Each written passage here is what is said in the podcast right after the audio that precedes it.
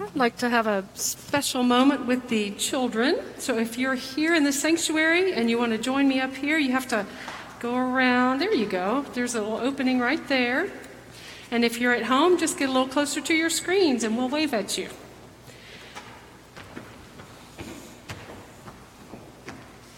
So good to see everybody. Come on down. Welcome, welcome, and welcome those of you who are at home. Every once in a while, it happens in a family or a friendship or a church that we disagree with each other about something. Sometimes we get into arguments with each other. It happens. Well, I want to tell you a story about a brother and a sister and something they disagreed about and how it worked out. So once upon a time, there was a girl named Lily and she was in the third grade, and she had a little brother in the first grade whose name was Daniel. And on Friday nights, their family had movie night where they'd get pizza and then they would take turns picking the movie that the family was going to watch. And Lily was really excited. She'd been thinking about it all day because it was her Friday night and she knew what she wanted to see. She wanted to see The Lion King. Have any of you seen The Lion King? Yes, great movie. She was so excited about it. So she got home and she announced to her family, I want to see The Lion King tonight. And her little brother Daniel went, Oh. And at first she was kind of angry. She thought that her little brother was going to try and argue with her about what movie to watch. And it was her turn, and she wanted to watch The Lion King. But then her mom leaned over and said, Daniel had a hard day. And Lily looked and she could see that her brother's eyes were kind of red. He'd been crying, you know. And their mother said, He fell on the playground and skinned his knee. He got into an argument with his best friend and he had to sit by himself at lunch. He's just feeling really sad. And so Lily thought about it and she decided that she wanted to do something to make her brother happy. So she said, You know what? Daniel, you can have my turn. What movie do you want to watch tonight? And he smiled really big and said, I want to watch Cars. And so they watched Cars that night, and Daniel was really happy. And you know, Lily did that because she loved her brother. It was her turn. She had every right to say, No, it's my turn. I want to watch The Lion King. But because she loved her brother, she gave him a turn instead.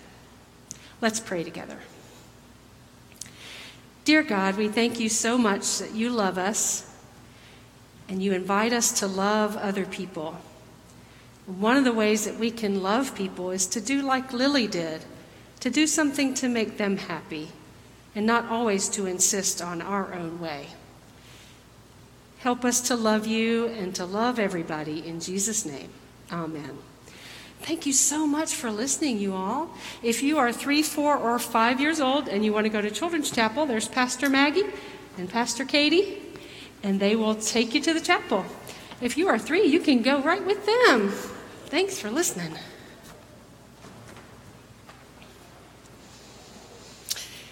It is true that every now and then we disagree in a family in a relationship, even in the church. Sometimes there's conflict.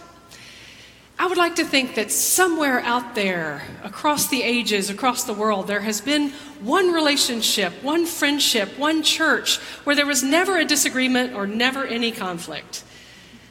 But I think that's pretty impossible. It's human nature, it's the nature of human community that we come from different places with different perspective and perspectives and opinions, and there are always going to be things that we disagree about. And that's actually a beautiful thing. That's part of our uniqueness and the way God has created us. The question is how do we treat one another when we disagree? How do we walk through conflict and disagreement? And that's the question that Paul is wrestling with in his letter to the Corinthians today. There was a moment, maybe, in the life of the early church. We hear about it in the book of Acts really early on when Luke tells us all the believers in Jerusalem were of one heart and one mind, and they even had shared all of their property with each other. But that didn't last very long. Just a few chapters later, they're holding their first church council to try and make some decisions about things that they're in disagreement about. There's conflict about how the new Gentile Christians ought to be included in the ways of the church. And much of the New Testament is spent with Paul dealing in many of his letters with many different churches with conflict in those churches. And he's trying to guide them and teach them about how to be followers of Jesus and navigate these differences between ourselves. Perhaps one of the most conflicted churches was the church in Corinth. They had all sorts of disagreements happening in Corinth. It's understandable because they were a, a, congregation that was diverse in a very diverse and pluralistic city. There were people in the church who were wealthy and prosperous, alongside people who were poor and enslaved. There were men and women and people of all ages and all different perspectives, and here they were, brand new Christians, trying to figure out how to navigate their differences and live faithfully according to the gospel. Most scholars think that there were people in Corinth who wrote a letter to Paul, and that his letters to the Corinthians are responses to some of their questions. And we can tell from Paul's letter some of the questions they're dealing with. We got this going on, we got this going on, we're having a disagreement about this. Paul, please tell us what to do. The text that Frank read for us might have been a little hard to make sense of without knowing some of the context. The question they were asking Paul was Is it okay to eat meat that has been sacrificed to an idol in one of the Roman temples? Is it okay to eat meat that's been sacrificed to an idol? Simple question yes or no, Paul. And there were two different groups, two different opinions. On the one hand, there were those who said, it's fine. We know that idols aren't real. These aren't actual gods that are being worshiped, they're fake. And so it's just meat. And it's perfectly fine to eat it. It doesn't change our relationship with God. God knows and God knows our hearts. On the other hand, there were those, particularly those who had been part of that practice of the Roman religion. They had spent time worshiping those other Roman gods and those idols, and for them to think about eating meat that had been sacrificed to those gods really shook their faith.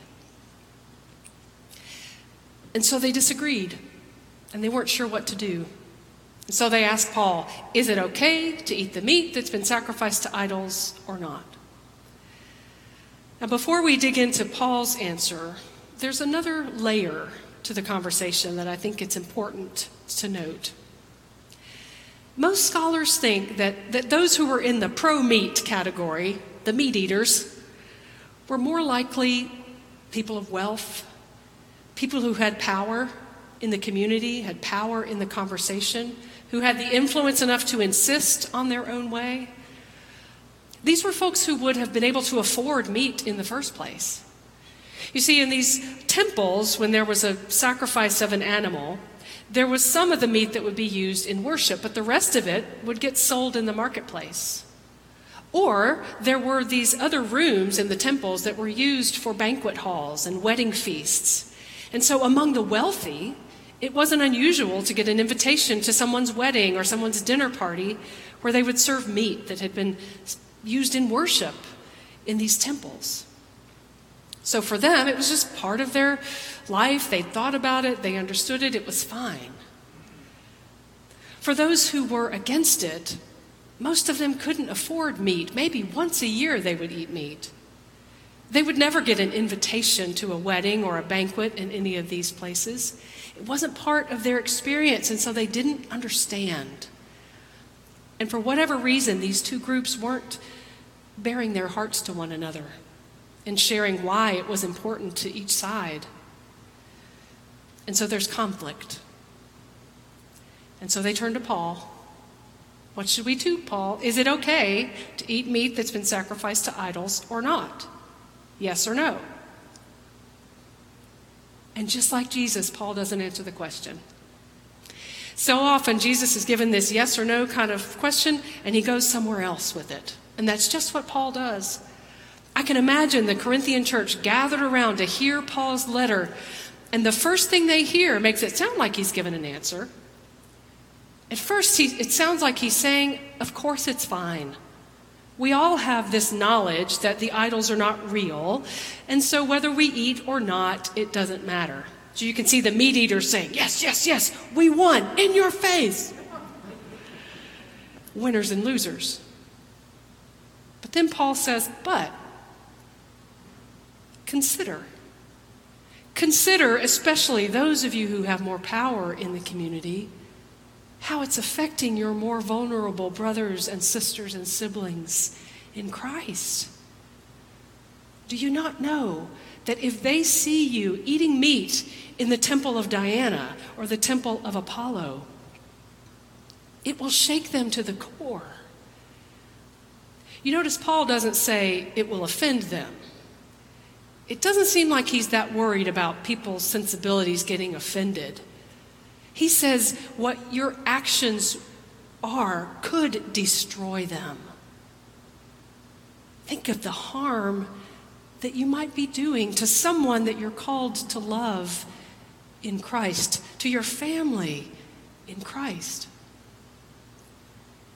As he goes on, he never says, don't do it. He just invites them to consider one another to think about what their love for each other calls them to do and not to do.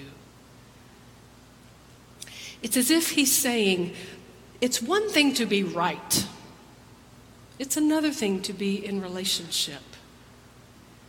Yes, you have your personal freedom. You have the freedom to choose to eat meat if you want to. But consider your effect on others. Consider the common good and the well being of the body. Now, it's tempting to take a section like this from Paul's letter to the Corinthians and just pick it up as a cookie cutter and plunk it down on some of the issues that we struggle with and we disagree about in our day. I don't think it's that simple. I think it's something that we have to wrestle with and think through with complexity and conversation. But I do think Paul's invitation to put love first can guide us in many of the conversations we have in which we disagree. I'll just pick one example.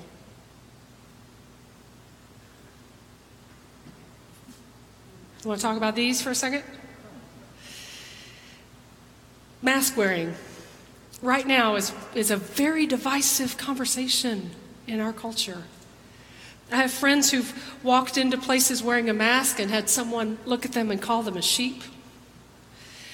I've had people who maybe forgot their mask or were walking outside without a mask and they get stared at and shouted down by someone.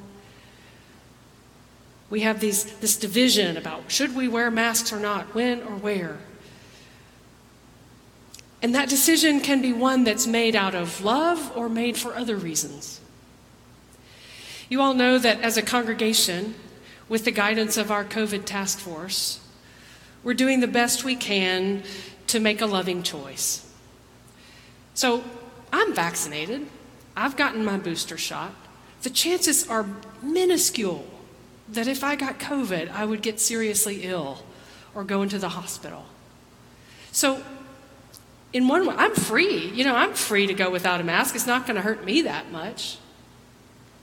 But as I consider the more vulnerable in our community, those who have uh, weaker immune systems, those children between ages two and five who can't get the vaccine, it's a loving choice that I make to wear a mask because I might have COVID and not know it.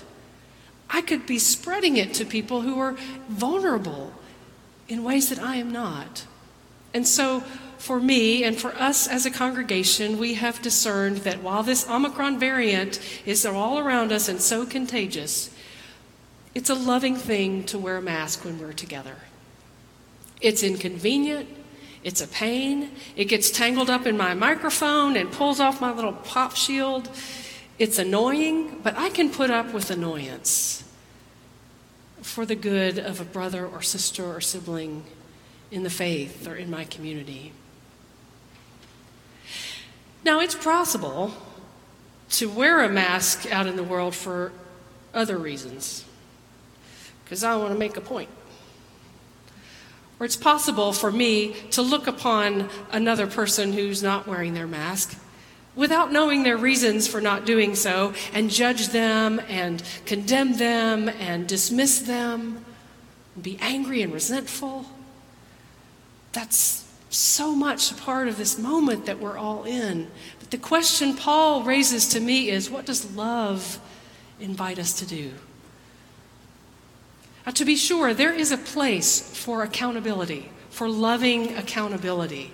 And we're going to talk more about that next week. To have honest conversations around things like this.